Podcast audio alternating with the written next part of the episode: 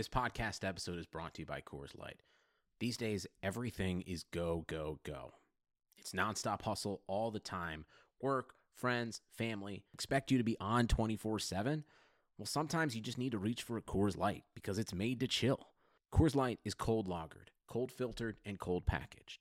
It's as crisp and refreshing as the Colorado Rockies. It is literally made to chill. Coors Light is the one I choose when I need to unwind. So when you want to hit reset, reach for the beer that's made to chill. Get Coors Light in the new look delivered straight to your door with Drizly or Instacart. Celebrate responsibly. Coors Brewing Company, Golden, Colorado.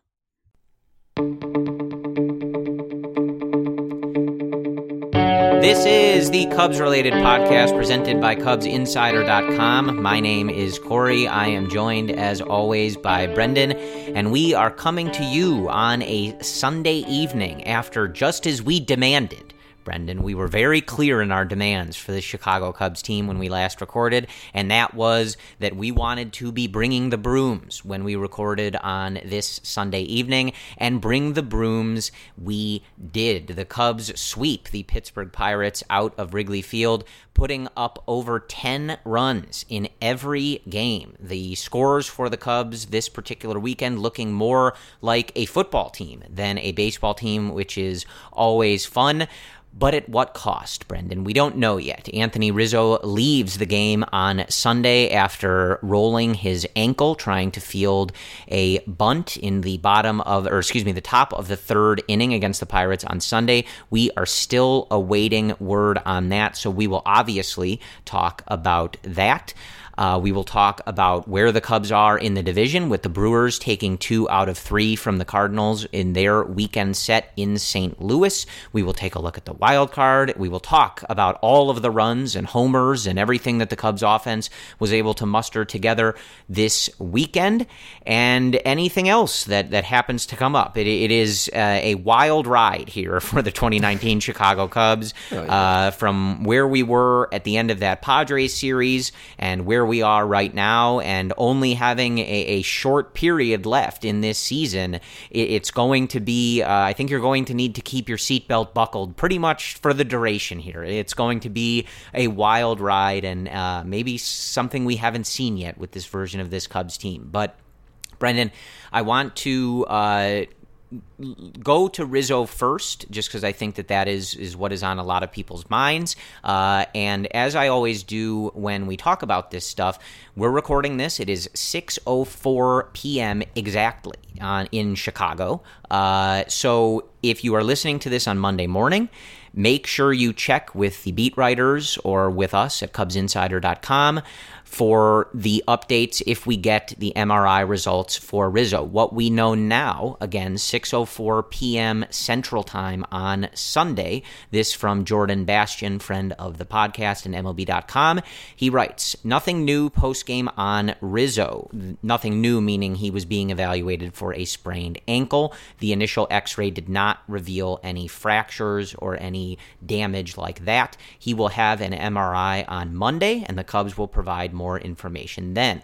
Joe Maddon went on to say, quote, We'll wait and see how it plays out. There's the potential that it's not going to be that long. Let's just remain optimistic and see what they say tomorrow. So we're not going to really react in any particular way because we just don't know. It didn't look great, but so many times the initial observation on TV or from the stands doesn't necessarily match what the ultimate result is. We've seen plenty of guys walk off the field under their own power and it's, you know, some disaster of a thing. We've seen guys get carried off, carted off, and it ends up not being a big thing. So we're not going to read into it too much. We're going to let the results play out. Uh, but what I do want to say, Brendan, and I'm sure you can follow this with a, a, similar sentiment, is similar to what we said in regards to Javi Baez when we found out that he was going to miss the rest of the regular season.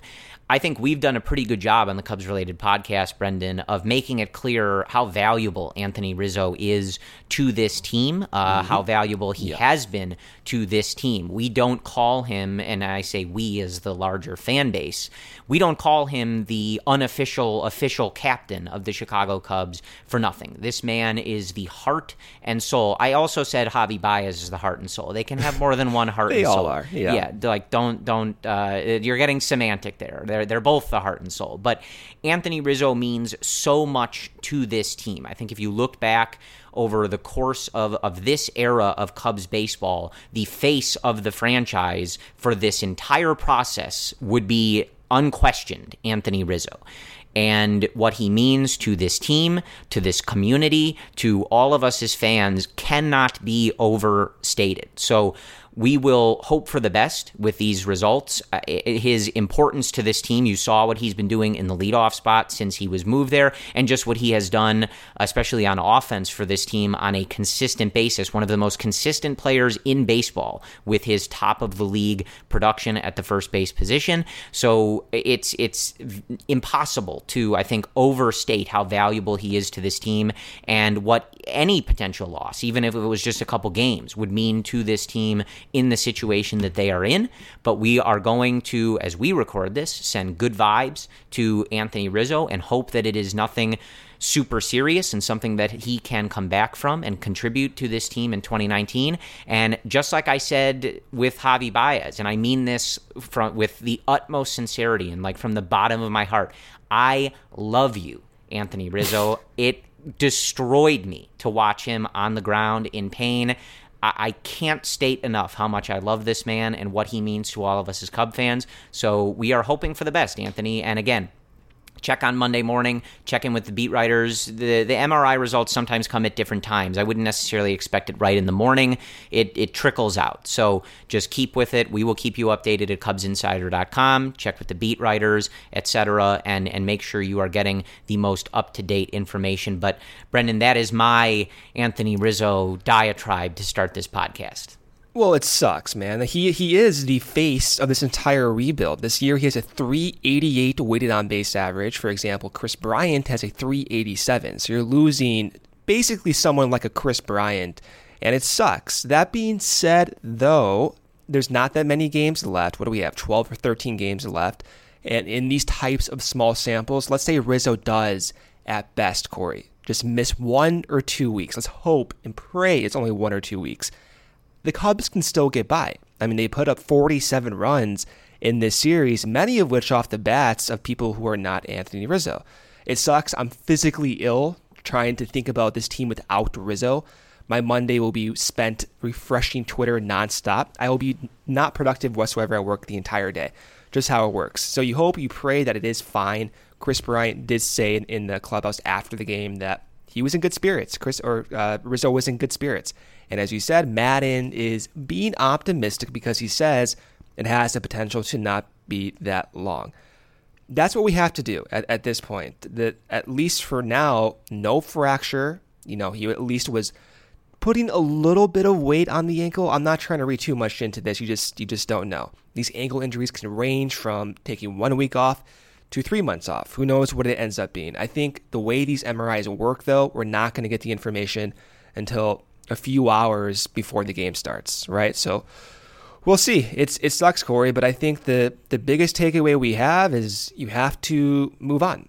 And the way Castellanos has played, the way Bryant played the series, the way Schwarber continues to play, the Nico Hoerner boost, the Ben Zobrist boost, Ian Happ had a home run, Contreras smashing balls all over the place. Some of these guys are coming into their own at the best time. So you get through these two weeks, you win that division, which are now back into it, and you hope that Rizzo can come back healthy and ready to go in October or towards the last few games of the season against the Cardinals. Yeah, it's just such a short period of time left in this season that whether Anthony's able to come back soon or towards the end or not at all, it, you just have to keep doing what you can to win games. It's it's a very small sample, and even the worst teams in a 13, 14 game span can put together really significant winning streaks, etc. So whoever's out there, you just have to put your head down and keep doing what they're doing, which is is winning games. So I mean, that's what Milwaukee did, right? They lose Yelich, they go back out, right. and they win a series against the St. Louis Cardinals, uh, a, a, very important series right. for them. And doing so, coming back. So it is. It is possible. It sucks. I'm going to be physically ill, like I said, but in two weeks, anything can happen. Even a Tampa Bay, you know, not Tampa Bay this year, but even like a team like the Royals, for example, can go and win, you know, the majority of the games. It's just how baseball works. Right. So uh, let's get into this Pirates series because, uh, again, we, we, we don't have what will ultimately be the most current and important information on Rizzo. So that's all we can say. Love you, Tony. Hope it, it all goes well and we get to see you back on that field where you belong as soon as possible. But turning to this series with the Pirates, and Brendan, this was exactly what the Cubs needed to do. And they put up a ton of runs in this series it, it, it, got off to a rough start. Uh, the game on Friday, we had that four run first inning for the Pirates against Jon, and some of it certainly not his doing. Uh, I think Albert had at least one throwing error in that first inning. I don't know what was going on there. Ugh, uh, that play that got away from Willson at the plate, and then he didn't throw the ball to Jon covering the plate. It was just a mess. And, and you're thinking, this is not how I was hoping this weekend was going to start. And, you know, this looks like a familiar game, right? Like I've seen this game before where it just gets away from them and uh, doesn't really come back. But that was one of the takeaways that I had, Brendan, from this weekend was multiple times this Cubs team, again, it's against the stinky loser scumbag Pirates, but their ability to be resilient in in these spots, I, I, think, really showed through in a couple of these games, Friday and Sunday, obviously. And in both occasions, the Cubs on Friday go down four to nothing. They immediately put up uh, that what was it a five spot in Five the spot, bottom yeah. half of the first inning. So right away, they waste no time in getting those runs back, flipping the script, and everybody's having a rocking time at Wrigley on Friday. The Cubs end up scoring 17 runs to win 17 to 8. And the the ability again for them not to let that top half of the first inning ruin the game, just kind of, you know, let let it fade away and and we've seen that from this team at times. So I I was very pleased to see them not messing around and get themselves right back in that game. I, I think that you know speaks to we know that this team and we you and I have said this all along that they are capable of so much more than the position that they are in in this particular season. And and I think those moments really show it. It's like th- this is what this offense is capable of. This is what this team is capable of. Like them going down 4 to nothing to the Pirates should never be a death sentence for this team with all the talent that they have and they were able to show that. So uh, there, there was an awful lot of offense in this series. I, I don't necessarily want to recap it all game by game because it literally would take three hours to get through this. yeah. uh, but uh, again, reading a, a, tweet from Jordan Bastian of MLB.com at ML Bastian on Twitter, he said the Cubs belted 14 home runs in this three game set. On Friday, it was Willson Contreras twice.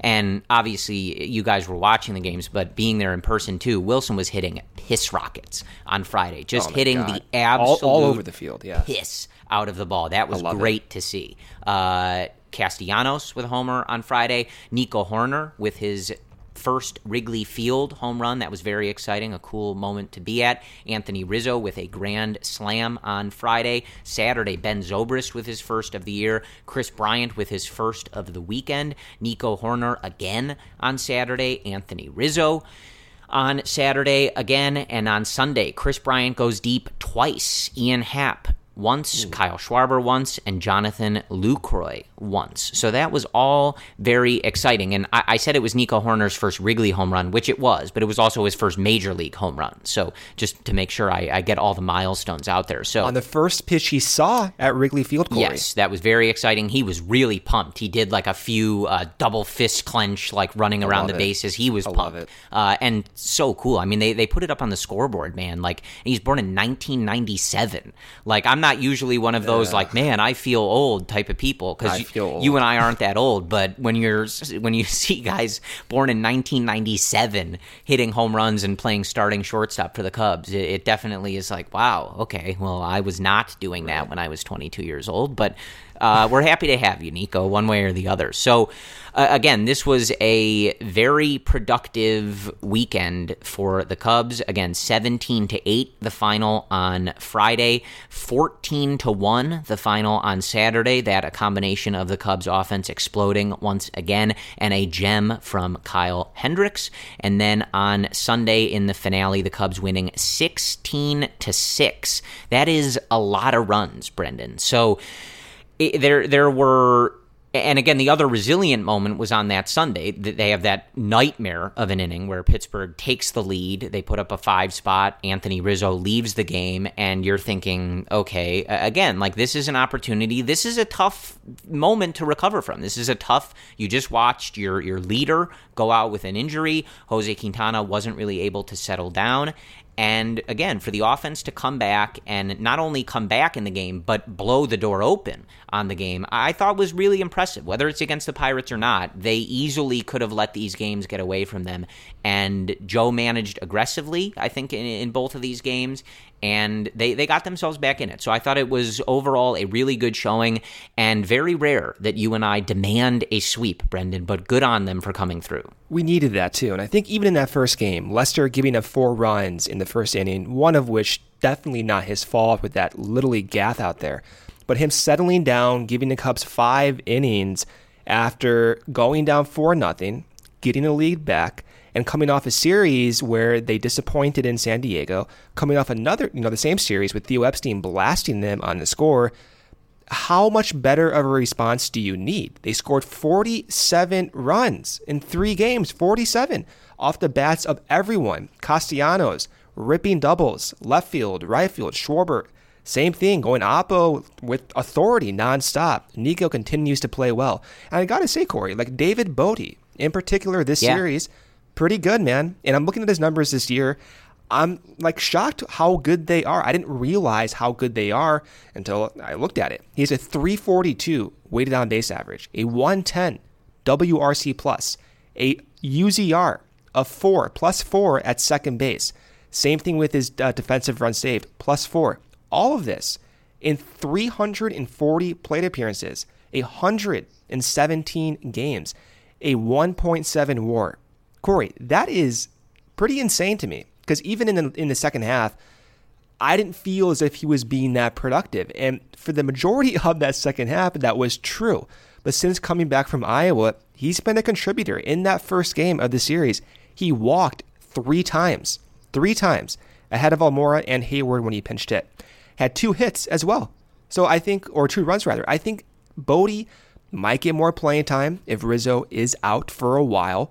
And him, in addition to seeing Ian Happ play well, in addition to seeing Contreras slam the ball, there is optimism with this offense in a lineup absent of Rizzo. And I think that's it's hard to forget and, and put away the thought that Rizzo may not be here. But at the same time, we can't ignore what the other guys did this series. Eh, what a response. That is the optimal, the ideal response that you want from your offense. I, I, I didn't know this about myself, but I am really into cortisone shots. Uh, I, I, I really believe too. in them as a as a technique. Uh, just because Kris Bryant was struggling, we knew he was dealing with that knee injury. It really clearly was affecting him, and boy, did he look good this weekend and for the last few games now since he got that cortisone shot. Obviously, it's not a situation you want to be in. You don't want guys having to get cortisone shots or dealing with things that require them, but he looks like himself. He's hitting the ball with authority and again, like you said, if you're uh, looking at the potential of a situation where you don't have Anthony Rizzo, even if it's for a couple games, Kris Bryant looking like himself, looking healthy is extremely important and an extremely good sign for this team and, and where they are right now. Yeah, Bryant on the year now. 31 home runs, 606 plate appearances. He's batting 288. He has a WRC plus of 140. And Rizzo being out, he may go to first base. And that might bode well for his injured knee, Corey. So if he continues to do this, right? If he continues to show this type of power, one of my issues going into this last stretch was how healthy Kris Bryant could be. Because for the majority of August, early part of September, he was not the same guy. I mean, he was batting under 250. His weighted on base average was under 300 for the last like 90 plate appearances. So Bryant coming back immediately, slamming balls into the left field bleachers, into the basket, playing solid defense. It's a boost of confidence. In fact, probably the biggest boost of confidence that we can get right now because if Rizzo is out for an extended period of time, then you have KB going back out there as his normal self, giving you the type of production that Rizzo was giving for parts when Bryant was not producing. So huge boost. If there's one big takeaway from this series amongst several, I think it is a healthy KB. It's giving me a lot of confidence going forward. And with two weeks left, if he keeps hitting home runs, this offense will keep continuing to produce runs. I think there's a few guys that obviously you can highlight, and I think the other one is someone who we've we've all talked about, and that's Nick Castellanos. And the dude is unreal. I know, Brendan. I, I am like I, I know we talked about how obvious a fit he was when he was still with the Tigers, uh, just because he probably wasn't going to cost that much, and he just you know he mashes against left-handed pitching, and just how well he seemed to fit what the Cubs were looking for but the level to which he has produced eh, eh, for this team and just in general is really out of control. He now yeah. has 54 doubles on the season. He had his 54th in the game on Sunday.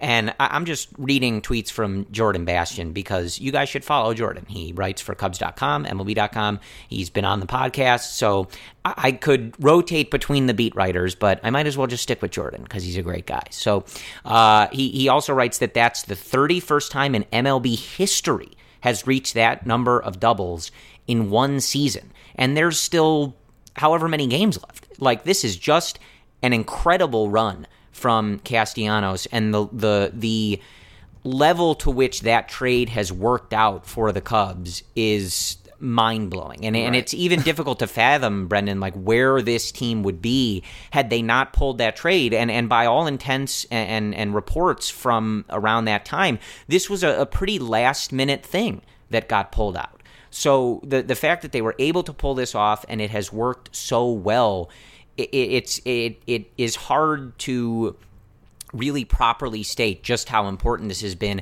And that's not even considering what we all perceive and something that you can't really measure, but is just what his energy has done for this team and, and just that that uh, hunger to win and keep fighting and things like that that that I think he has provided to this team. So it is really impressive watching him play and you know to to be able to see him in person and how hard he hits the ball every time he puts the bat on the ball. It's a, a joy to have him on this team, and I, I am very thankful that Theo pulled that trade at the last minute when he did. So you were at the game when you saw David Bote get beamed in the head did you see Castellanos sprint out right away? Did you see that? I did not, but okay. I told you, Brendan. I messaged Brendan privately and said, if they hit one more person, I'm getting arrested. like I'm running on this field. I am going for Clint Hurdle because I am tired of this. Uh, we have gone on this rant before. I, I, don't even think we need to do it again. But there Ridiculous. is a reason that the Pirates don't just get in fights with the Cubs, they don't just get in fights with the Reds, they get in fights with everybody because yep. they are bottom feeders of the league. Absolute and because losers. they can't win, they sit around and throw at people and try to hit people in the head. It's a total joke.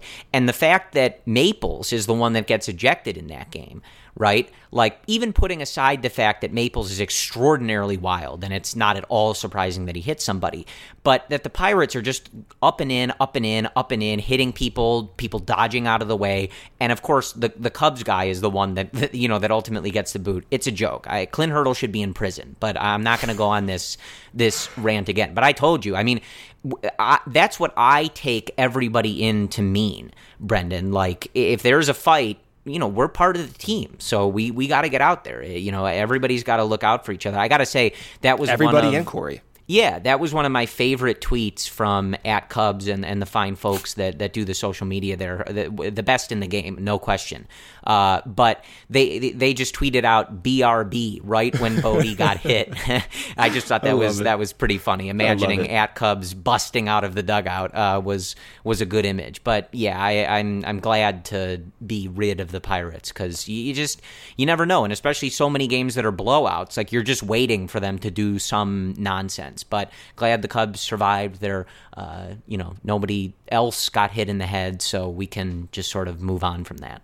Castellanos was sprinting though, Corey. That was, and there's a GIF of it that uh, I kind of made out there, but it shows him bouncing around, ready to punch someone, tackle someone, whatever he needed to do, he would do it. And seeing him and KB and Rizzo with all the celebrations, like you said, is intangible. How to, you know, quantify his value to the team, to the clubhouse.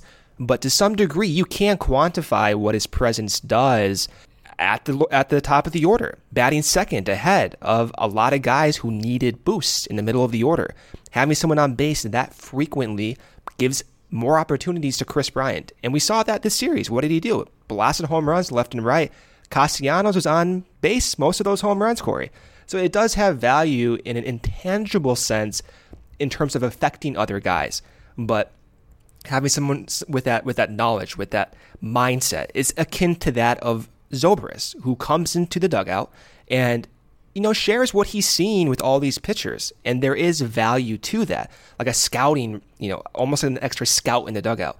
So Castellanos might be Corey. I think what one of the most significant second half deals in Cubs history. Maybe um you know forgetting some of the other ones, but at least in my lifetime, you know, you look back in 2003, you had Aramis Ramirez, you had Randall Simon, you had Kenny Lofton. I, I can't really put my finger on other guys who have had this much of a contribution immediately and long lasting towards the end of September.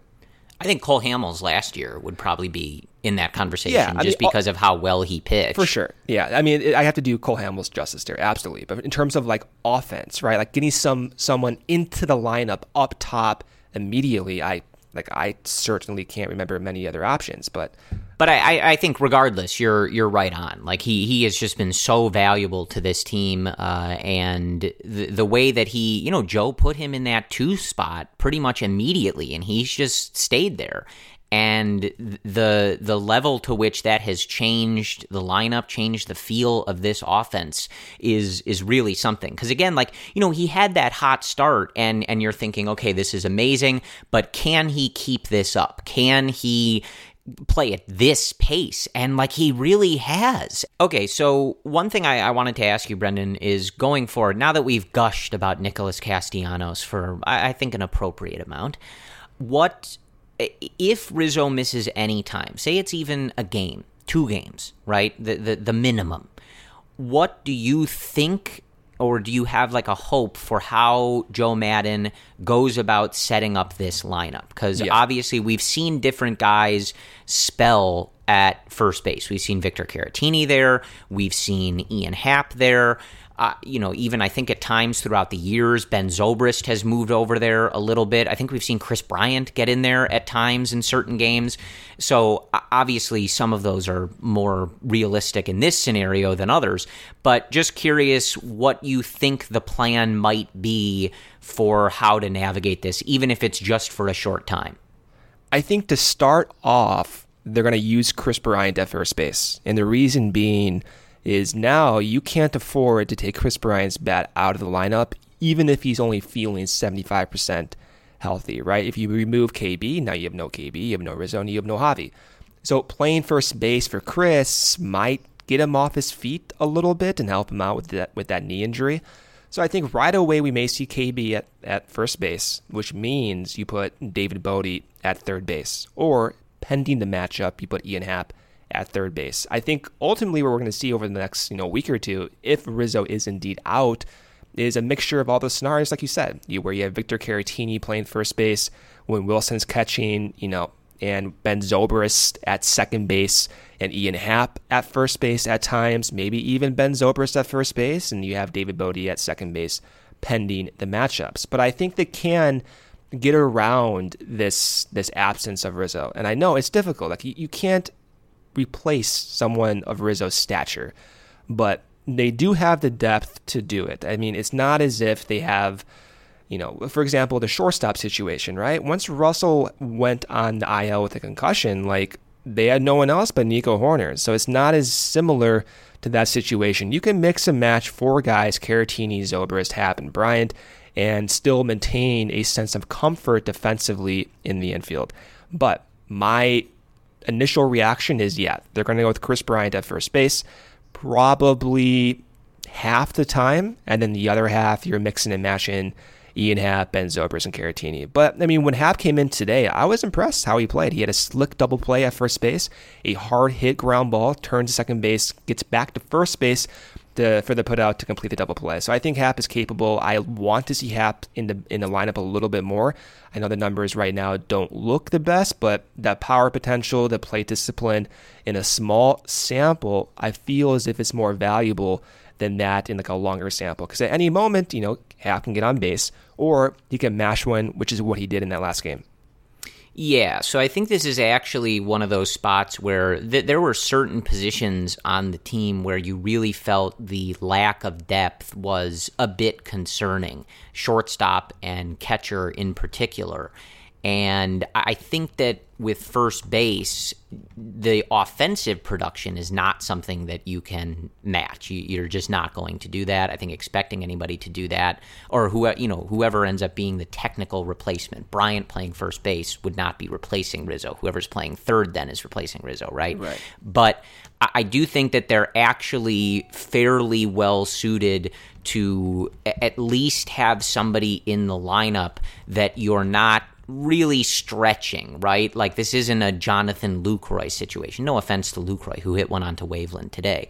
Mm-hmm. But, you know, you look at shortstop where it was Russell and then David Bote, who's who's not a shortstop. Like Victor Caratini has done a really nice job for this team all year. And I think the fact that he may be in consideration for that, like you said, Ian Happ, not the numbers that we would all want, but still someone you look at as can be productive, is athletic at whatever position you put him at, you know, whether you're getting him more playing time, Caratini, Bote, whoever it is, I think you're you're not mad that those guys are going to end up in the lineup. They're not going to replace Rizzo's production, but I don't think you're shoehorning someone who who you don't want in your major league lineup every day into the lineup. I think these are guys who can produce. They have played a role for this team, and I think that so in terms of who you may end up seeing more of, I think that they're actually not in the worst place for for who that may be. And you're really going to be looking at some of these guys like Caratini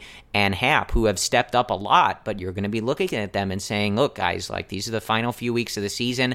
We're dealing with just some awful injuries awful timing with the injuries and this is your moment. Like we need you guys to step up. The team needs you guys to step up. Like I think you can look at the guys we've talked about Bryant Castellanos Contreras, Schwarber, who you know has has looked extremely good at the plate for a while now. Like you can look at those guys to do a lot of the heavy lifting, but you're still going to need those little contributions from those other guys that are getting in the lineup. So it's going to be important. It's going to be interesting to see how Joe decides to play this. Uh, you know, obviously Victor's back there. He works really well with some of these pitchers. So, you know, how they decide to do that and, and mixing in Willson Contreras' playing time and making sure that, you know, Willson is still 100% healthy coming back from his injury.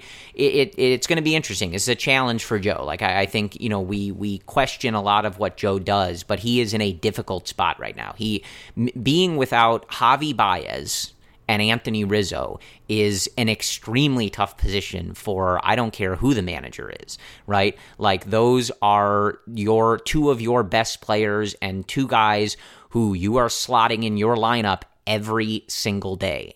I will commend with how Maddon's managed Hoerner. And I say that because the way he's put him in the lineup, right? Like in today's game, he batted six ahead of David Bote. Um, rather in the first game of the series, he batted six ahead of David Bote and uh, Albert Almora. So rather than, you know, getting a guy up from double A with extended time off, rather than batting eighth every game ahead of a pitcher, you know, he's getting Hoerner pitches to hit and he's productive in those situations. He's been a, a valuable piece of this Cubs, you know, series win. And most managers, maybe I'm wrong here, but I feel as in years past, a lot of managers would be content batting Hoerner eighth, despite that not being the best spot to get, you know, fastballs, to get pitches that he can hit. And Maddon has been consistent with how he treats these guys when they're first called up, gives them pitches to hit, gives them the opportunity to uh, to perform, and Hoerner's taken advantage of that. Yeah, I love what Joe has done with Hoerner. Obviously, he's in a bit of a tight spot because Addison still is not back. He's in the concussion protocol. But every day uh, so, he's playing, man. Like every single day. yeah, day. yeah. No matter what, I and I right. and I was was having this conversation. I, I met some very fine gents from Cubs Twitter at the game on Friday, and we were, you know, talking about how, regardless of how this 2019 season plays out, whether it ends in glory or otherwise, this is important for the organization that Nico's getting this playing time, that he's being allowed to grow and and develop, and and I think get this experience in significant games. I, I don't think that that type of experience is something that we should ignore, even in a vacuum. I think it's it's very valuable, and obviously you don't want to be in a scenario where you have to replace Javi Baez. Like how we got there is not exactly uh, a good route, but this is a huge step for him. I mean, a guy that's that again, like we were saying before, like born in 1997, just drafted last year to be the starting shortstop on a daily basis for a Cubs team that's trying to get into the playoffs, like I think this is going to be very good for Nico's development and for all again all of the conversation about Joe and and the the, the, the criticisms, the praise, etc. One thing that we have always said, Joe is one of, if not the best in baseball, is knowing how to properly bring up these young guys and put them in a position to succeed, not overwhelm them. And if he saw stuff from Nico that he didn't like and he felt like he was, you know, the game was too fast for him or things like that, Joe wouldn't be putting him out there every right. day. So and I that's the why they won the Joe, World Series in 2016, right? Like he, oh, they did win group, the World Series in 2016. They did. People do right. forget that, but he gets a group of people, whether they be rookies or second years, some of them are third years and he gives them chances to succeed. And I know the past two or three years have been tough. A lot of the scouts have adjusted to the Cubs lineup, and Joe has not been able to, you know, help some of these guys adjust at an efficient rate. But that being said, for new guys in, Joe is more than willing to give them opportunities, but put them in opportunities where success is more likely than failure. And I think that is if not the best trait of Joe Maddon and why Theo hired him, and unfortunately why Joe may not be the voice for this next you know few years just because the core is aging. But at the end of the day, that is what Joe does well. And for Nico in, in the next two weeks, there's no reason to believe that he can't keep producing this well. Again, it takes a while for the league to adjust to these guys.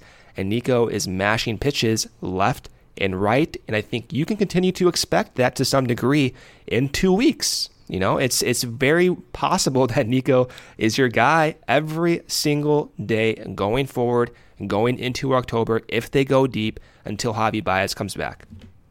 Yeah, absolutely, and and I, I, I like what I have seen from him in the field and just in general. He he looks like he belongs, and I think for someone that has as little pro baseball experience as he does and for as young as he does. That's that's really impressive and, and, a testament to you know the Cubs group that drafted him and, and got him along this process. So that has been exciting in a vacuum like regardless of what's going on with the standings and anything like that. But Brendan I, I, do want to transition to that because this is quite the the situation the Cubs are in right? Uh, so again the Brewers take two of three from the Cardinals, and it didn't look like it was going to go that way. The Cardinals won that first game, uh, and they were up two to nothing with Flaherty on the mound on Saturday.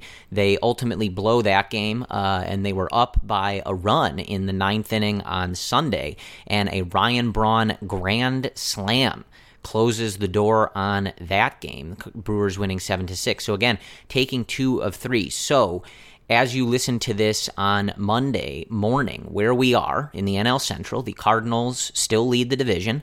The Cubs are two games back. The Brewers are three games back. So then, if you look at the wild card standings, the Cubs trail the Nationals by a game and a half for that first wild card spot, and the Brewers are a game back of the Cubs for the second wild card spot.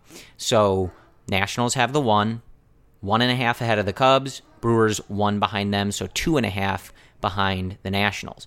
That's the lay of the land. You have the Mets at three and a half behind the Brewers, the Phillies at four and a half, and the Diamondbacks at five and a half. So it's very crowded in that particular spot. But I was curious, Brendan, as you were watching these games with the Brewers and the Cardinals playing, and obviously it's over with now, but did you find yourself leaning one way or another? Because I think there's multiple ways to look at this. Because while the Brewers winning gets you closer to the division, it's now just two games. Remember, the Cubs have seven games left with the St. Louis Cardinals. So having that number at three or lower, I think, because you're going to have them at four at Wrigley Field to end the Wrigley Field slate for the year, is hugely important. That means if you take care of business, you're going to be winning the division, right? At the same time, now you have Milwaukee still breathing down your neck when when the Cubs played them or when the Cardinals played them, had they lost either series, really, they might be a, little more dead in the water, especially with Christian Yelich out for the year. So, did you find yourself leaning one way or another as as far as as I always say, we're never rooting for the Cardinals or Brewers, but did you have a preference as to who was losing? The way the series worked out was perfect in my mind. You gain two games on St. Louis. You gain one game on Milwaukee. But the the way I wanted the series to work out was Milwaukee to win two out of three. And reason being is because now you have more opportunities to get to the playoffs. The division's back in play. You're two games back. You have seven games against that particular team that's ahead of you, and you're ahead of the Brewers as well. So now you have more opportunities to get into the playoffs, whether that be through the division or through the wild card. And the fact that the Cardinals lost that last game on a Ryan Braun grand slam. Hate Ryan Braun, always will. One of the most despicable human beings in all of baseball, right? But the fact that St. Louis lost that game like that, one out away from winning the series, from sustaining a three game lead with less than 15 games to go in the season, was heart wrenching for that fan base, heart wrenching for that team. So the way it worked out, ideal. You're two games back in the division. You're one game ahead of Milwaukee. You're in a position where now you have several scenarios in which the Cubs can make the playoffs. So the way I found that to happen was perfect, Corey. Keep your whole home running like clockwork from the office to the game room with Xfinity Internet. You'll get the best in home Wi Fi experience with reliable speed and coverage. Now that's simple, easy, awesome. Go online or call 1 800 Xfinity today to learn more. Restrictions apply. Kaiser is off the chain. Everything is in one place for you. Your x ray will be done there. The doctor will see you there. The labs are there for you. And then the nurses that work with you at Kaiser, they make you feel so at home. They're there to meet your needs. I would not be alive today if I had not had Kaiser Permanente. I feel really, really great knowing there's a place that I can go to make sure that I can maintain good health on a regular basis. Every medical case is unique. Kaiser Foundation Health Plan, Mid-Atlantic States, 2101 East Jefferson Street, Rockville, Maryland, 20852.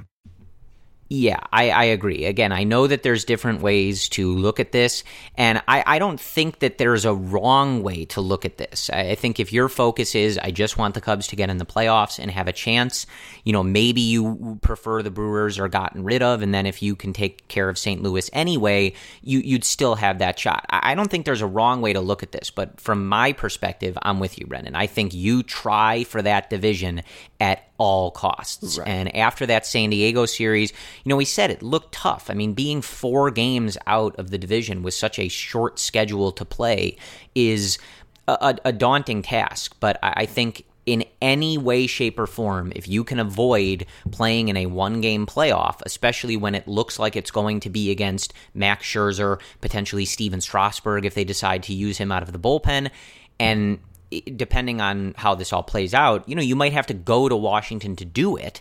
Then you have to burn probably Kyle Hendricks, and then you can't use him till later in the series. Even in, you guys know the deal, right? Yeah. So I think if you can avoid that, you do it at any cost. And and for my money, like I said, if you you have this at two, the Cubs, you know, have this series coming up with the Reds. If you can have it within striking distance, even if it's four games by the time St. Louis comes to town, but but three or two or even one, like that means if you play good baseball and you win those games at home and you take care of business, Simple then you're going to be atop the division. Exactly. So I think that is what I was rooting for. I again would never say that I was happy that Ryan Braun hit a home run, but I was happy that the Cardinals gave up a grand slam to lose the game. In if that that fashion. if that makes sense. Yeah. So uh, yeah, I think you you got to avoid the wild card game at doubt. any cost. That is just so tough, and for all the ups and downs that this team has been through, one thing that you and I in particular have been so insistent on is that th- they have that potential. We know that potential is in there, and if you can get this team in a series, it, it would likely, almost assuredly, be against the Atlanta Braves. But this team, If they can win, the division, yeah. Right. Yeah. Sorry. Right. If they win the division. Yeah. This team can win three of five games against anybody. Whether you think that that is likely, not likely, who knows? It doesn't matter. But we know that this team has that potential. It is not a big ask to say, okay, we need you, Darvish, Kyle Hendricks, and say Jon Lester to pitch good games in the playoffs, keep the team in it. Castellanos is ripping doubles, KB's ripping home runs, Schwarber. Schwarber, etc. Right? and we'll yeah. see. We'll see. If Yeah, you can I- get Javi back, if he's capable of playing at all, if Rizzo's able to be healthy for those games, I don't know. Those are huge blows. But even still, with the group that is available right now, even if you're discounting both of those guys playing again, like I genuinely believe that this group can win a series against any team. So, that's all to say, just try and win the division. Take a chance at a five game series with this group and see if they can get hot at the right time. Because the problem with the wild card game is you can be playing your best baseball and you can have a game that goes all sorts of different directions. I mean, I think back to that game five with the Nationals in 2017. Oh, my God, Like, yeah. that's a back and forth affair. Both teams Yeah. with with big blows and good performances, bad performances, and it, it didn't matter where those teams were at the end of the year. It didn't even matter how the rest of that series played out. It all comes down to one game, a lot of runs, everybody, you know, coming out of the bullpen, etc. And anything can happen. But in a series, you're at least able potentially to show what you're really made of. And again, I, I w- will, uh, you know, go to bed every night believing, no matter what, that this group is capable of putting it together. Whether they do it at the right time remains to be seen, but I genuinely believe that they have the talent and the experience and, and the personnel to get that done. So win the division at all costs. That's, I think, the official Cubs related podcast position. the Cardinals have a tough stretch coming up right away. Washington is going to St. Louis for a three game set. No off days after that. And then the Cubs are going to be welcoming the Cardinals to Wrigley Field. And then the Cardinals, after that series, have to face the Diamondbacks by traveling to Arizona, a West Coast trip just before they finish off a three game set in St. Louis against the Cubs. This is tough for St. Louis, man. It's re- like don't discount this type of schedule. That West Coast trip could be huge. And I know the Diamondbacks have been playing subpar lately, but they sweep a series, Corey. They could be back in the wild card race as well. Those might be very important games for Arizona, very high stress type games. This is not going to be easy for the Cardinals to sustain. I mean, we know exactly what happened to the Cubs last year when Milwaukee made their run. And despite Rizzo being out, despite Javi being out, Schwarber, Castellanos, Nico, those guys have been carrying the team. And Castellanos and Schwarber in particular have been doing so for like almost eight weeks, Corey. Eight weeks. This is a long, sustained stretch of success. And now Kris Bryant is looking healthy after that cortisone shot. Now you Darvish is looking like one of the best pitchers in Major League Baseball. You get into a series, anything can happen. Rowan Wick has been lights out for the most part. Brad Wieck has been a shutdown lefty reliever. Kinsler has looked healthy. Kimbrel, God willing, will be back by the end of next week. They can do this. I, I genuinely believe that. It's just, it, that has not clicked. It clicked in this three game series. Not going to lie, on a weekly basis, the emotions go up, they go down, the confidence goes up, they go down. 47 runs in three games. I don't care who it's against. I don't care if I'm pitching out there.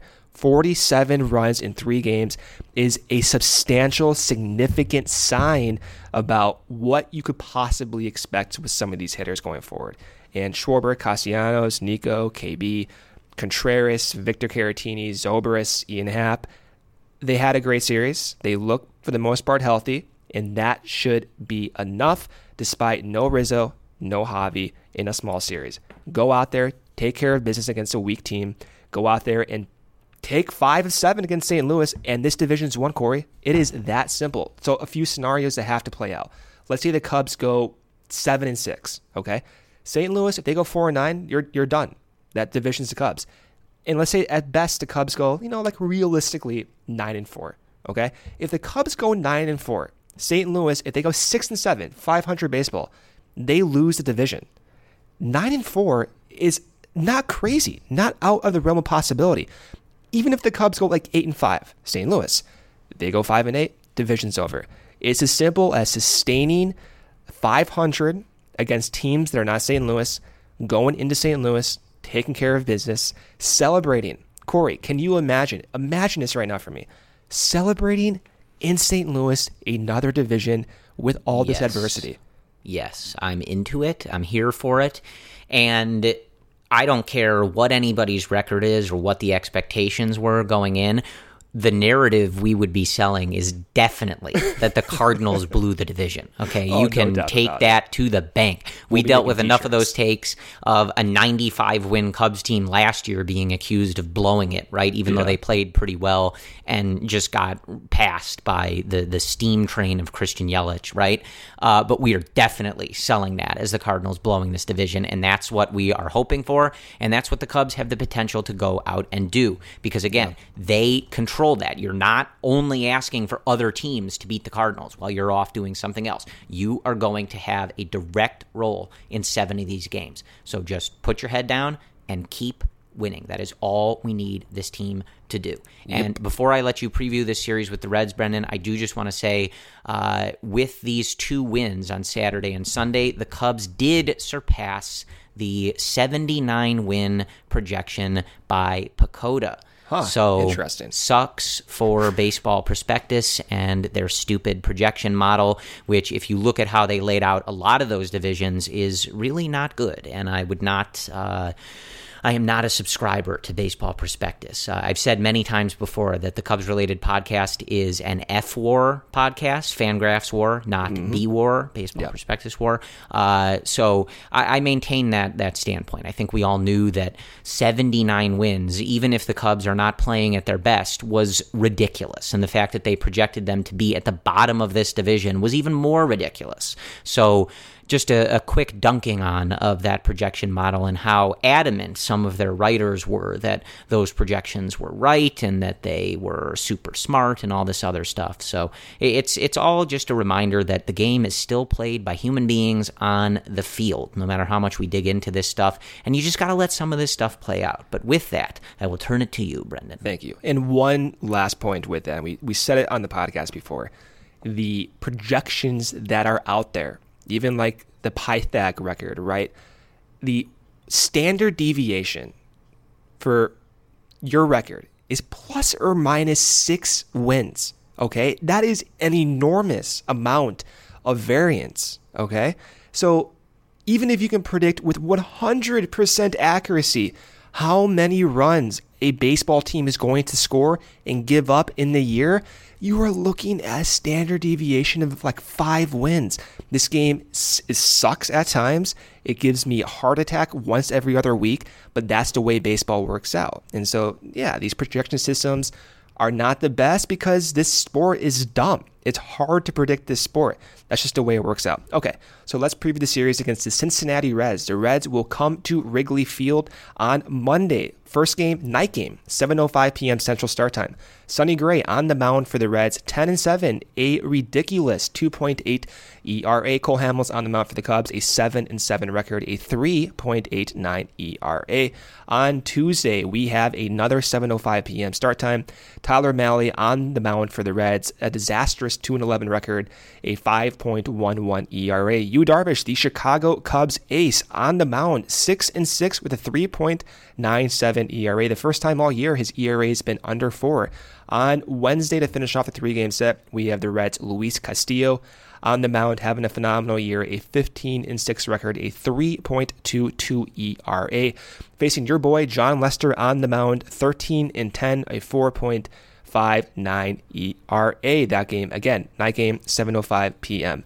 You can get tickets to this series as always through SeatGeek. Do you ever feel like ticketing websites make getting to the event difficult on purpose? It's as if they're so big they can get away with not caring about the customer experience. Why is SeatGeek better than the rest? A quick look at the App Store shows over 50,000 five star reviews. How is that for customer satisfaction? It is just a better process. Why SeatGeek pulls together millions of tickets from all over the web, then it rates each deal on a scale of 1 to 10. Finally, SeatGeek displays this on an easy to use interactive seat map. For example, green dots on this map mean good deals. Red dots are overpriced. They break down everything. Plus, fully every purchase is fully guaranteed, so you can shop for tickets with confidence every time, guys. I go to a baseball game, no matter even if it's not a Cubs game. I use SeatGeek, even for football games, Bears games, wherever. I always use SeatGeek. It is the easiest way I found to shop for tickets. I always buy tickets for all my family, friends. I can buy 10 plus tickets at a time email them, forward them over to my friends and family. It's the best, easiest process to do. It takes me under five minutes to do so. Best of all, SeatGeek will give you guys $10 off your first SeatGeek purchase. All you need to do is use our promo code. Download the SeatGeek app and use our promo code Cubs Related for $10 off your first purchase. That is promo code Cubs Related for $10 off your first purchase. Corey, win, sweep, take care of business. Let's take this division back. Let's record on Wednesday night in first place. That's all I got. Yeah, it's that simple. I, I, think for the rest of the year, you're not going to hear us lay out many specifics we're looking for in a series. It's all about winning. That's where we're at. And again, when you, when you lose guys like Javi and Rizzo, it's about these other guys stepping up. It's about everybody on this roster doing their best to contribute and just trying to win baseball games. So that is what we saw this weekend against the Pirates. Uh, again, really liked the resiliency that they showed in a couple spots and not letting those games get away from them, and a lot of guys stepping up. So that that's what you need, and that's what we're going to be looking for going forward. Just put your head down, put blinders on, and win baseball games. That is what it's all about. So yep. uh, on Monday night, it is the Cubs social media night. So if any of our listeners will be there, be sure to find me. I will be there. I believe I am the lone representative of CubsInsider.com. So I'm going to be flying the banner for Cubs Insider as well as the Cubs related podcast. Uh, how it ends up that I'm allowed to represent multiple brands at the same time is uh, a risky decision for everybody involved. Don't mess but I will I, I, will do my best not to embarrass myself. But obviously, if you're hearing this on Monday morning and you are going to social media night at uh, I believe the Brick House Tavern next to Wrigley Field, uh, be sure to find me. I will be there.